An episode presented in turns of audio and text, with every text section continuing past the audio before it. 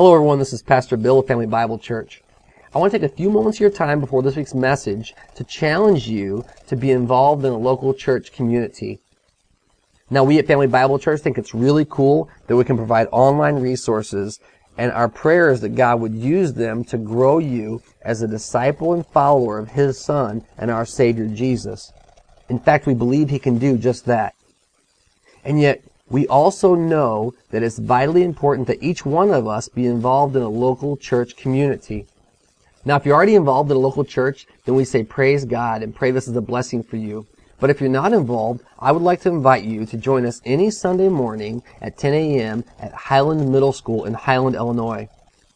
We just know there's so much more that happens besides the preaching of the Word. And if you don't get involved, you're missing so much. So consider that challenge. And with that being said, here's this week's message. We're going to continue in our uh, in our study. We've been in. We're in week four. We have two weeks to go in this uh, series we've been doing. It's called um, "Building Strong Families," uh, and uh, also known as "To Save to Save a Family." I've expressed to you why we're doing this. I want to remind you today on week four what we've been talking about together, as a way of refresher. Um, the first week we spent talking about uh, gr- strong families and kind of character traits that they have. And the first thing that we talked about was that strong families know each other, right? That, that you communicate well, that you listen well. Too often that we think communication is talking better rather than listening better. That you would build intentional times in your lives with your family to really listen to them. And I pray that God's been kind of growing you in that, in that way since we've talked about it. The second week we talked about having a good fight, and I know that we've shared, and I've had plenty of opportunity to fight since then. I, you know, get it wrong a lot, but at least an awareness that God is bringing it to mind that we're not doing our best when we interact with one another. And so remember uh, to try to have a good fight because we all have conflict that we could seek resolution to be glorifying to God. Last week we talked about raising wise children. And you know, all week it's just been on my heart and mind for all the stuff. I mean, it's homecoming week, right? And we spent so much wanting our kid. I had never felt so much peer pressure, to be honest with you, since high school than I felt last night. Me. Peer pressure. Because my child was going to homecoming. And I, oh, do we do we get him enough stuff? Do we take him to the right place? Do we you know? And praise God that he got to go and he had a great time. That's awesome. And yet I wondered all week as we were scurrying about, you know, shopping and making sure that things were in order and making sure that we knew the times for everything and making sure being responsible parents and all this other stuff. Do we take the same concern over our children's wisdom? That was a question I asked myself all week this week. Am I instilling in my children the wisdom of God that they could be people of character and of conviction? That I wouldn't have to worry about environments I send them to because God is with them and they know that. And so that's what we talked about last week is raising wise children to be followers of God, to be sold out and following Him. And so uh, I hope that that was a blessing to you, right? And I want to remind you in this whole series, because it can kind of start to sound like, well, y'all, you know, he's trying to have the perfect family and stuff. But what we're talking about here is strong families, right? We've been talking about it for, for four weeks strong families. Strong families is the key, not perfect families, because they don't exist. I bet if any one of you I sat down and I started talking about your family to me, you would, there would be something that you would say, well, that wasn't the best it could have been. And I guarantee you, with my children and maybe with yours, they will say, it wasn't the best it could have been. Our goal through this whole series is to have strong families, not perfect families. And then today, as you saw a minute ago, we're going to talk about something that's unique to Christianity. That, that, that's, that's something that we have in, in Jesus Christ that will make all the difference in your family. It's a key, it's, re, it's required, uh, it's almost demanded scripturally from us because of who we are in Jesus Christ. And so, as way to kind of set the table today, I wanted to share a short video with you. By the way, this whole series was um, written uh, for a church, I think, called New Song. By a pastor. He didn't write it himself, ironically. Some staff wrote it with him, and they kind of collaborated, and then he, he wrote some stuff. And, but they actually also produced a movie, which you may have heard about. Students a few weeks ago said, This reminds me of this movie I heard about called To Save a Life. And I said, That's because it's the same church. They made a movie about this, and then uh, after the movie, they made a kind of small group study stuff, and then you know, pastor kind of put some stuff together for it, and we've been studying it for the last four weeks. We have two more to go, and uh, in the series. So that's all the way to say, I'm going to show you a clip. I haven't shown you anything so far on this deal, just because I've not felt compelled to. But uh, I would invite, you know, you can check it out, the whole thing. It's, it's, a, it's a decent movie to watch. It's, it asks, a, you know, one of the things I realized about entertainment is we'd rather be entertained than challenged. You know? I mean, by far, we'd rather watch someone just, you know, titillate us than to challenge us or grow us. And so this movie will actually challenge you, and, uh, and it's really good stuff. So, but I want to show you this because I'm not sure if you're like, I'm not sure, you know, we talk about, we're talking about forgiveness today. I'm not sure what you face in your life. I'm not sure how high the, the bar is that you have to try to hurdle over.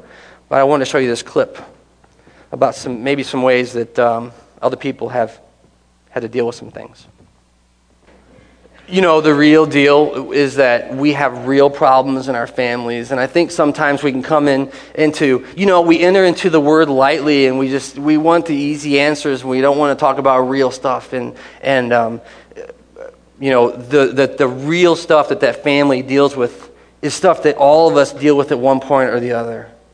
I mean, I remember one time I was sitting in a service and, and, and there was a list kind of laid out of things that were going wrong. I remember sitting there thinking, I don't have any of those problems. Just wait. Because it's not a matter of if adversity comes, but it's a matter of when. And the problem is that for, for real families having real problems, whenever things don't go like you'd hope they'd gone, you find yourself needing something more. I mean, not needing something more like, you know, another band aid. I mean, needing something more like with your family. Going to a level that you thought you'd never maybe go to or have to deal with. So I'm going to ask you to go ahead and open your Bibles today. If you brought one along, I hope you did. If you didn't, you can have one of ours. We're going to look at Colossians 3. I just want to read this together as we talk about forgiveness, and then I want to get into the three principles we're going to talk about today about strong families and forgiveness. As you finish turning there, I'm going, to, I'm going to ask you to pray with me, as we always do when we enter in the Word of God. Father, today as we open your holy word, inspired divinely by you, for all for good purposes in our lives, we pray that your Holy Spirit would richly indwell our time, that you would be our eyes and our ears and our mouths, that we could properly proclaim and properly understand your word and how you're communicating to us. And we've seen you do it repeatedly in our lives, Father, and today we just wait for you to do your will, to encourage us, to convict us, to challenge us, to grow us, to be more like Jesus. And that's why we're coming to you today in your word. We love you and thank you, and we pray these things in his name. Amen.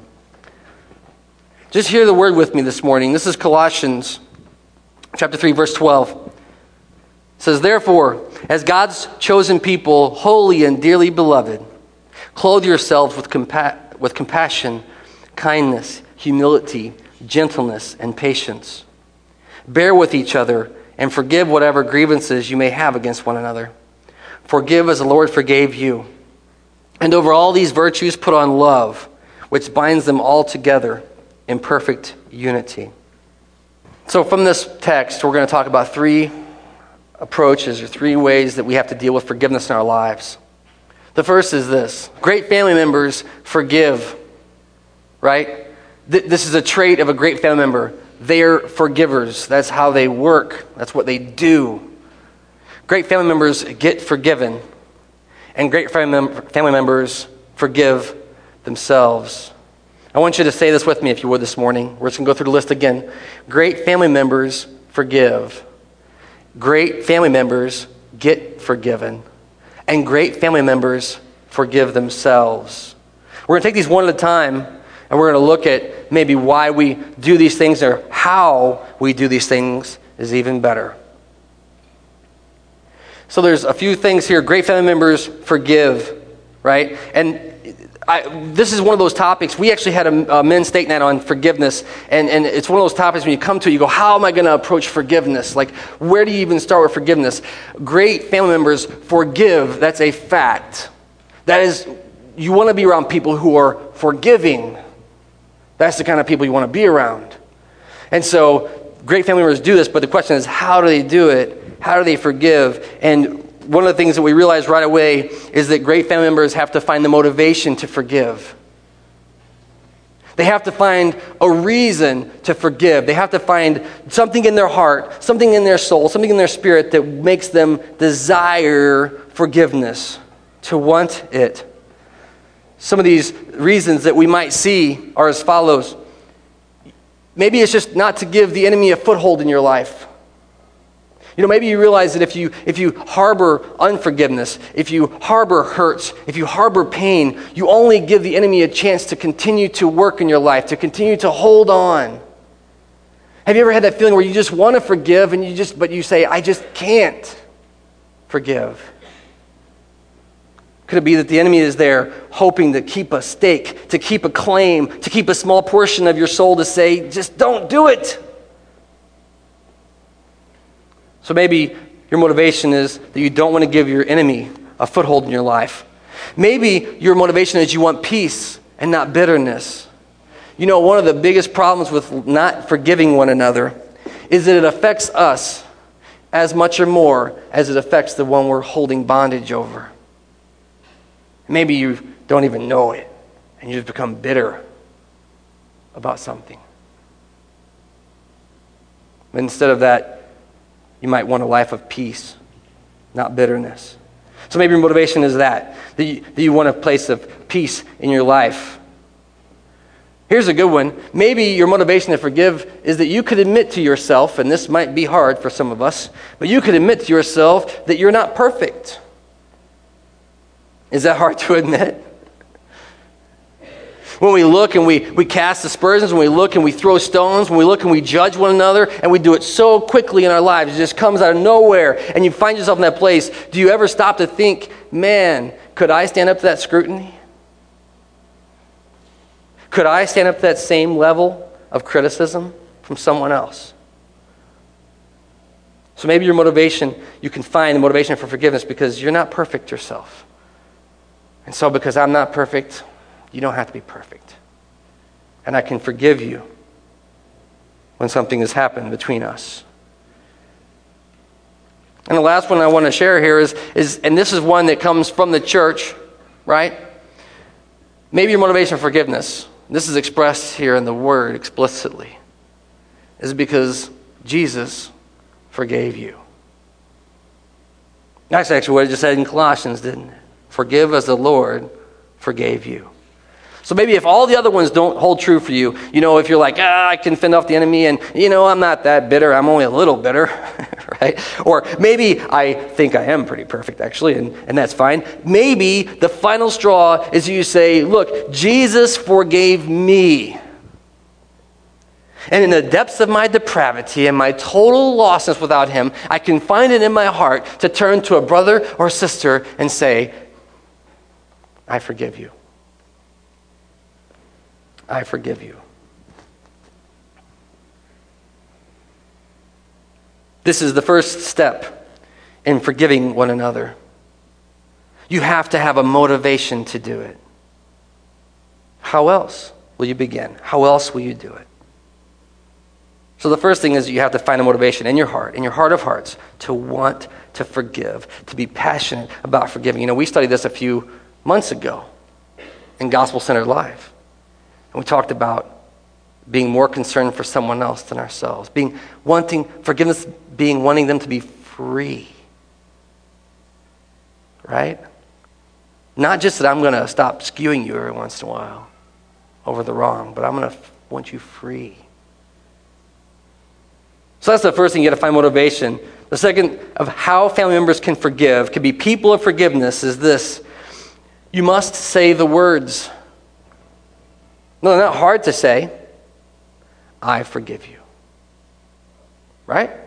Just three words, a few syllables, not very difficult. And yet, sometimes they just get stuck. You know, you have a good intention. I'm, I'm going to forgive them someday, and maybe I'll get around to it. You know, whenever they, that's when I'll forgive them. Because the truth is that you really don't want to forgive. Strong family members forgive, and when they do, they say the words, I forgive you. It's been said before that the three most powerful words in the English language are I love you. The three most powerful. It's also been said that the three most restorative words are I forgive you. It's really interesting. There was a, a genocide in Rwanda, right? How many of you are familiar with that at all? There's been some books written and some movies written about it. That's right. You know, one of the things they had was a forgiveness tribunal where they would bring people who were injured in the genocide, and they would bring people who did injury in the genocide, and they would make some ridiculous, impossible to compensate for plan, but the final act was forgiveness.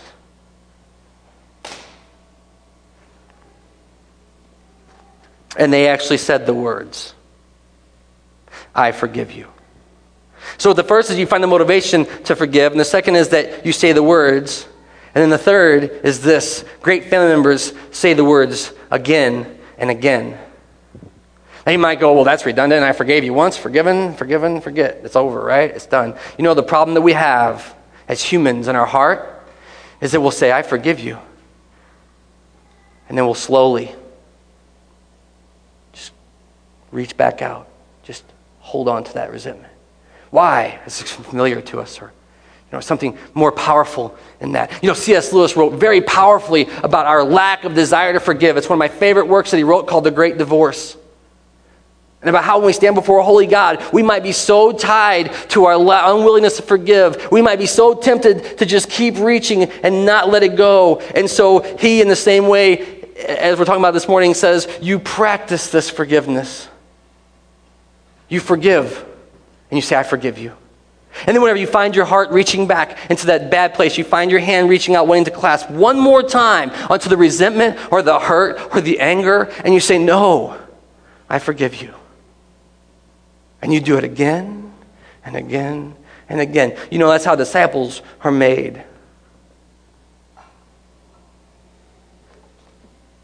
So the first is that you find a motivation. The second is that you say the words. And the third you say the words again and again and again. And you exercise the forgiveness muscle as much as it takes until you really, truly are there.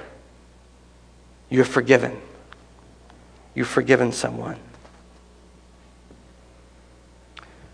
The fourth step in this, how family members forgive one another, is this. And this is where we get kind of confused and hung up a little bit. But the fourth step is that we begin to rebuild trust.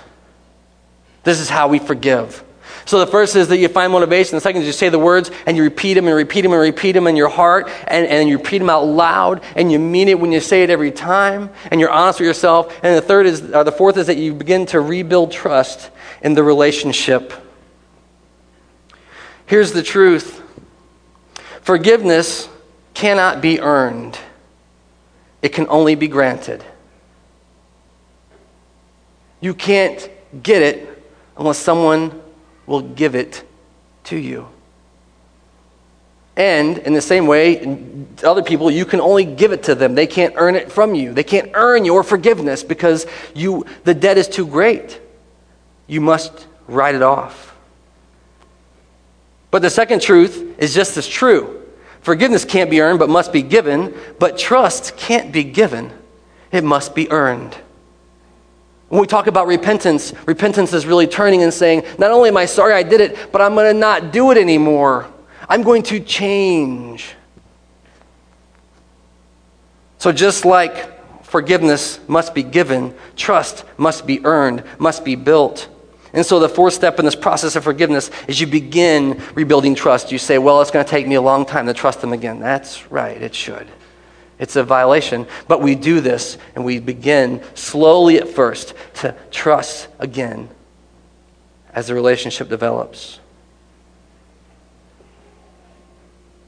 I want to share a quote that C.S. Lewis actually wrote in a book. He, it was to a, friend, a note to a friend of his originally, and then it became a book later in life. And this is what C.S. Lewis said, you know, one of the greatest Christian thinkers of our time. And I know some of you think, well, he's long gone, right? But listen, this is one of the greatest writers of our time. This is what he said. Last week, while I was at prayer, I suddenly discovered, or at least felt as if I did, that I had actually forgiven someone I had been trying to forgive for more than 30 years trying and praying that I might. When the thing actually happened, sudden as the longed for cessation of one's neighbor's radio, meaning as quickly as the radio fades away, my feeling was, well, that was easy. Why didn't I do it a long time ago? The truth is that for C.S. Lewis, that came as such a revelation that finally, after 30 years of longing, it had happened. He was there he had given forgiveness to someone else. You'll remember in the book of 1 John, which we just studied a little a few months ago, uh, the word says this in John 1, 1 John 4.19, it says, We love because God first loved us. And just like in Colossians, we can take that as a verse and say, We forgive because Christ first forgave us. Our motivation, our heart, we are willing to let it go. So, this is how family members forgive. And, and we've kind of laid out some of the groundwork about how you do it anyway and what your, your motivation is in your heart. But the second thing we want to talk about is how family members get forgiven, right? How, how strong members, family members can get forgiven.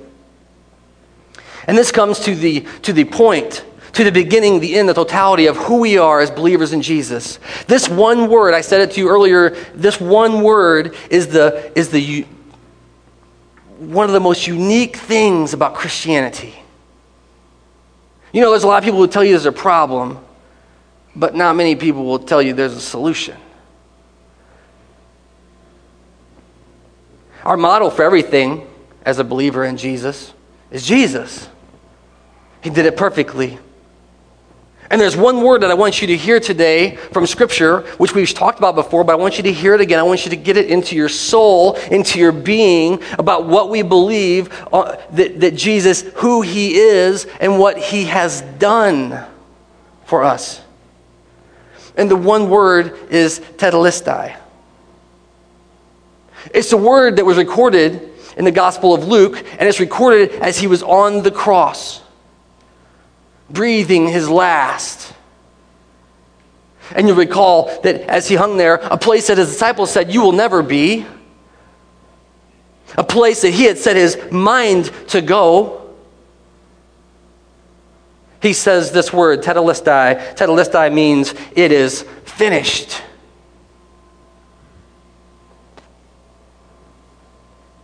He says as he hangs on the cross, It's over. The debt is paid in full. At the time in the marketplace, that was the way that word was used. Tetelestai. It was something you would say, This debt is finished. You owe me nothing. There is no more. And in that place of the cross of Jesus, we can find this forgiveness that is eternal forgiveness. In that word, we can remember that He did it and it's done once for all, perfectly, for all people, for you and for me. This isn't unique to anyone, this is the same for everyone. This is unique to Christianity because here in our faith in Jesus, you have someone who doesn't just say there's a big problem, but Jesus says, Here is the solution. I've done it. I finished the work of forgiveness.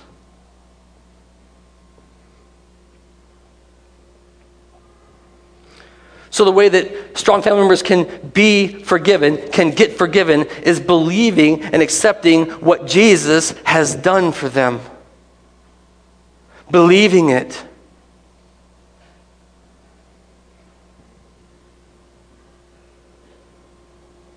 There's two things that we have to understand as we come to the cross of Jesus. This will make sense. The first is you have to believe that you need to be forgiven. You have to have what, what the word said is, is a repentant heart. A heart that's open to the truth that you're not perfect, that you've done some things wrong. And even in your wrongdoing, you've sinned against God, who is holy and righteous and pure. So the first is that you need to believe you need forgiveness.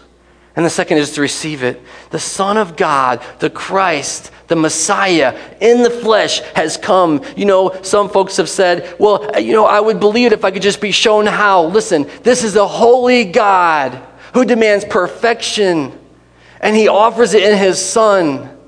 And we have the audacity to say, well, what more can I do?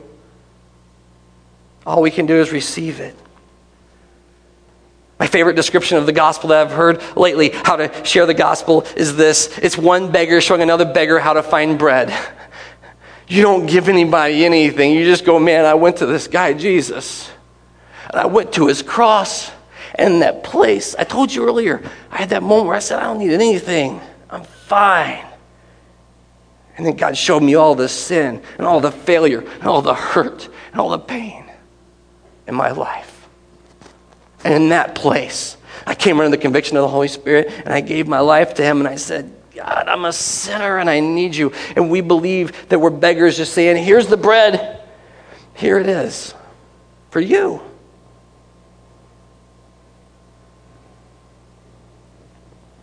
So it's something so simple as admitting that you're a sinner and that you need a Savior, and then asking Jesus to be that for you.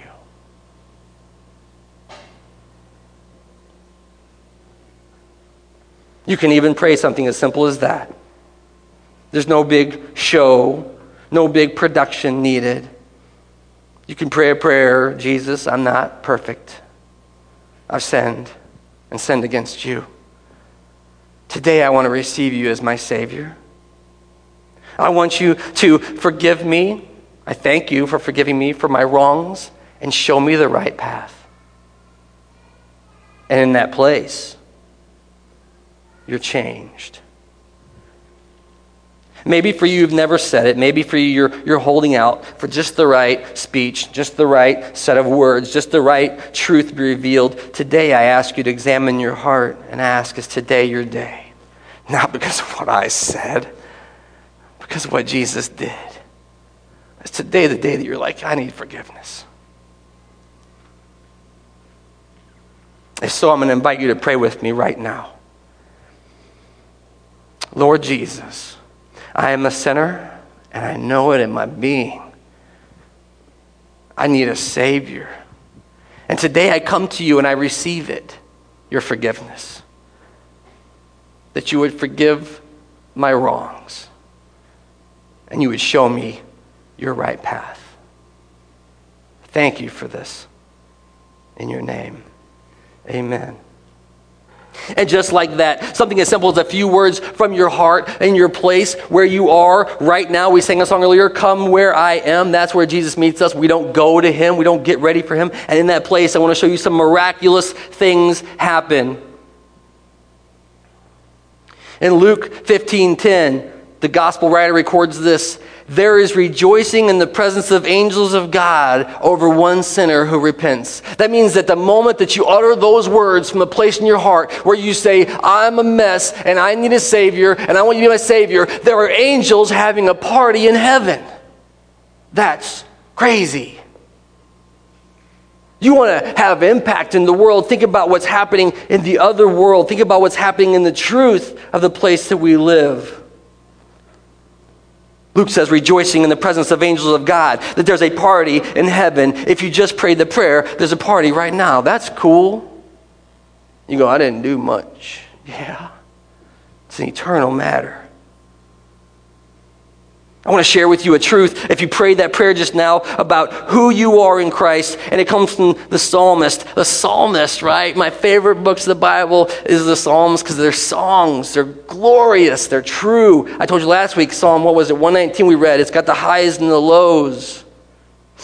The whole truth.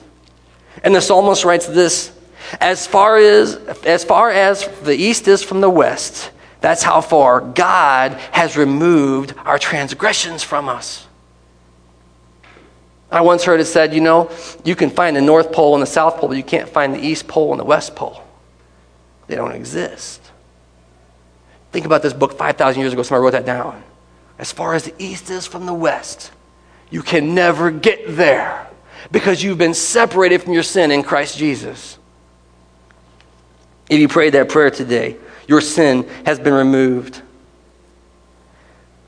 I'm going to ask you to do something today. If you prayed that prayer today and you grab one of these cards, and we don't normally do this, but I'm going to ask that you would check that box that says, Today I accepted, I received the forgiveness of Jesus. Just so we can be praying for you, I want you to check that so we can be praying for you as you begin your journey with Christ. And the first two, you go, okay, that's cool. But the first two come to the third because you see, the problem is that this is not yet complete. Because we know that strong family members forgive, and we know that they get forgiveness themselves. But the third is this strong family members forgive themselves. And, and right? This is something that we, we do because Jesus forgave us. Now, we already talked about because Christ first loved us, we love others. And here in this place, you can let yourself off the hook because Jesus did it. I've once heard someone say, How right is it of us to cling to sin that is forgiven by God? How right is it of us to keep beating ourselves up repeatedly for sin that God has said, it's that way. So far, you can't get there. And you're over here. And we stand over here acting like we're not forgiven in Jesus. The word says forgiveness for yourself. Listen to what I'm going to, uh, you can flip back if you want to. We're going to look at Philippians. It's one book before Colossians. So if you're still in Colossians, you can flip back. If not, just listen with me. It's Philippians 3 13 and 14. This is the Apostle Paul writing, and we've heard this before too in here, but he's talking about how he proceeds as a believer in Jesus. Now, Paul had a lot to repent for, and we've talked about that before, but this is what he says. He says, Brothers, I do not consider myself to have yet taken hold of it right? Meaning perfection. He says, I've not yet been made perfect in Jesus, and I know that, but this is what I do. One thing, Paul says, I do. Forgetting what is behind me, I strain forward to what, toward what is ahead. I press on toward the goal to win the prize. Listen, for which God has called me heavenward in Christ Jesus. You forgive yourselves not because it's something, you know, it's a good idea, but because this is the normative behavior for believers in Jesus that when Jesus says forgiven, it's forgiven. And we just lean into the future, forgetting what is behind us and pressing on toward the goal of perfection. How tragic that Christ would die to forgive our sins, to have us huddled in a corner saying, I'm sorry, I'm sorry, I'm sorry, and not pursuing Him. How tragic. We should be leaning forward toward Christ as we forget the past and press on to the future. I'm going to share one other word from you today. It's from 1 John. It's the opening words in 1 John, 1 John 1, verses 8 and 9. I believe that's correct. Nope. That is not it. That's a great verse, though. I'll read it. You know, yet I am writing you a new command. We've heard of this. Its truth is seen in him and you because the darkness is passing, and the light is shining. Anyone who claims to be in the light but hates his brother lives in darkness. Wow, there you go. Right? You're still living in darkness if you haven't forgiven. So there's three, three reasons here, three ways, right? That we forgive ourselves. And the first is that we accept Christ's forgiveness. And I mean more than just we did it once, but we accept it, we believe it. And every day we remind ourselves that we are new in Jesus Christ and that we are forgiven and then we can lean forward forgetting what is behind. And the second, we've talked about this as well, is that we continually confess our wrongs to Him because we follow a God who knows everything anyway. And therefore, the only person we could ever deceive is ourselves. Do you understand that?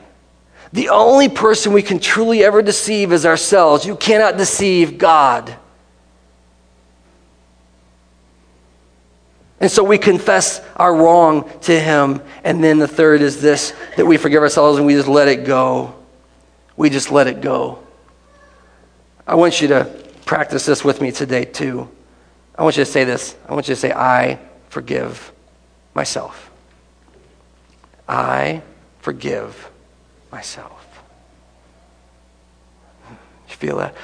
I forgive myself. Do you harbor hurts and pains that Jesus died for?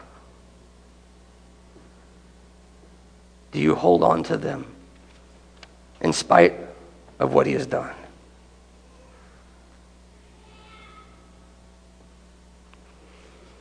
Just like forgiving others, this takes repetition. It takes being before our Lord and repeating to ourselves that we are forgiven in Him.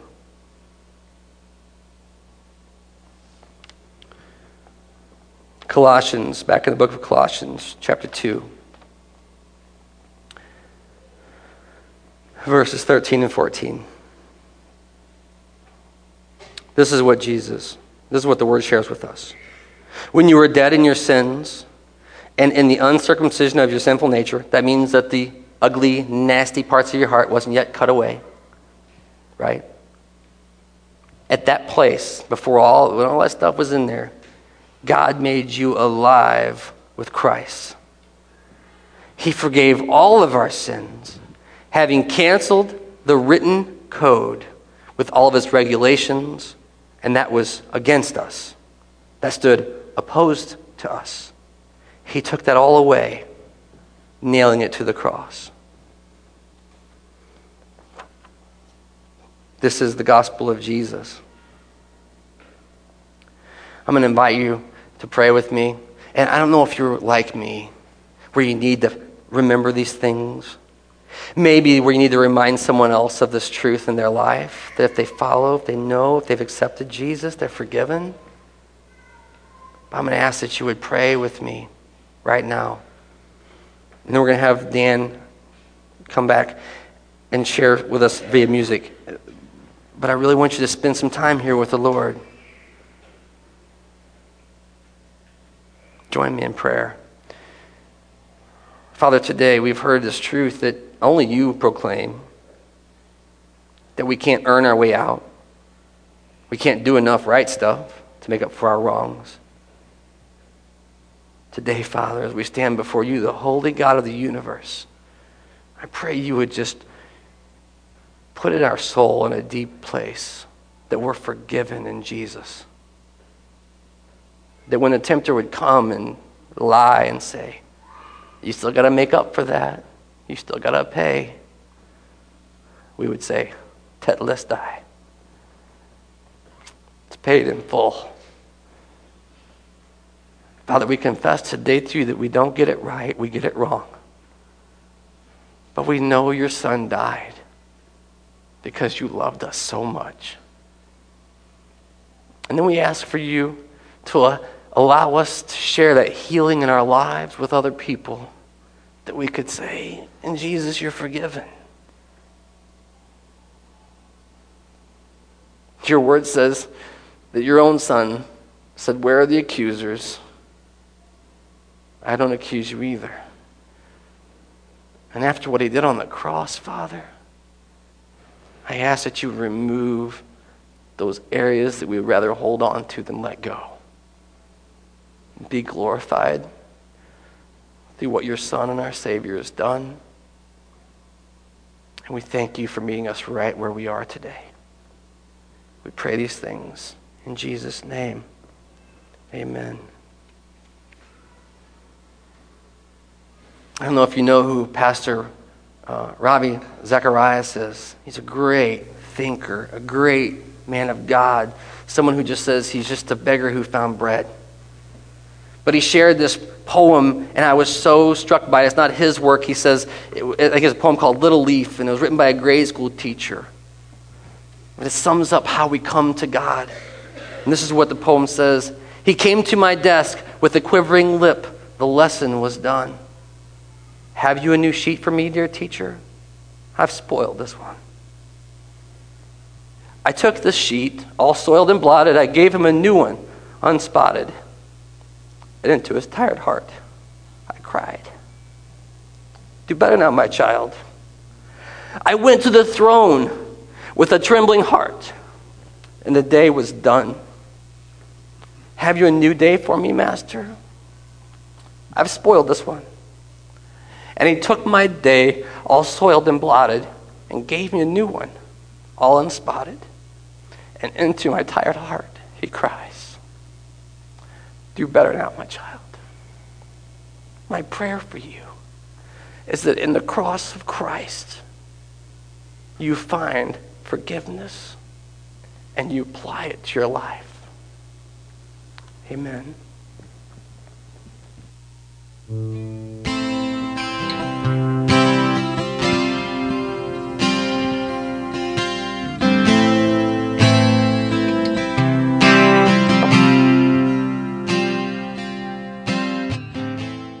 So, the family challenge this week is a few things.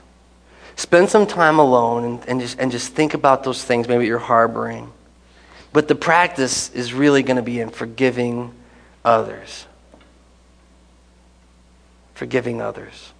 And so that's the challenge for you this week is that you would practice forgiving others. That you would practice forgiving others. And in the same way, you would practice forgiving yourselves.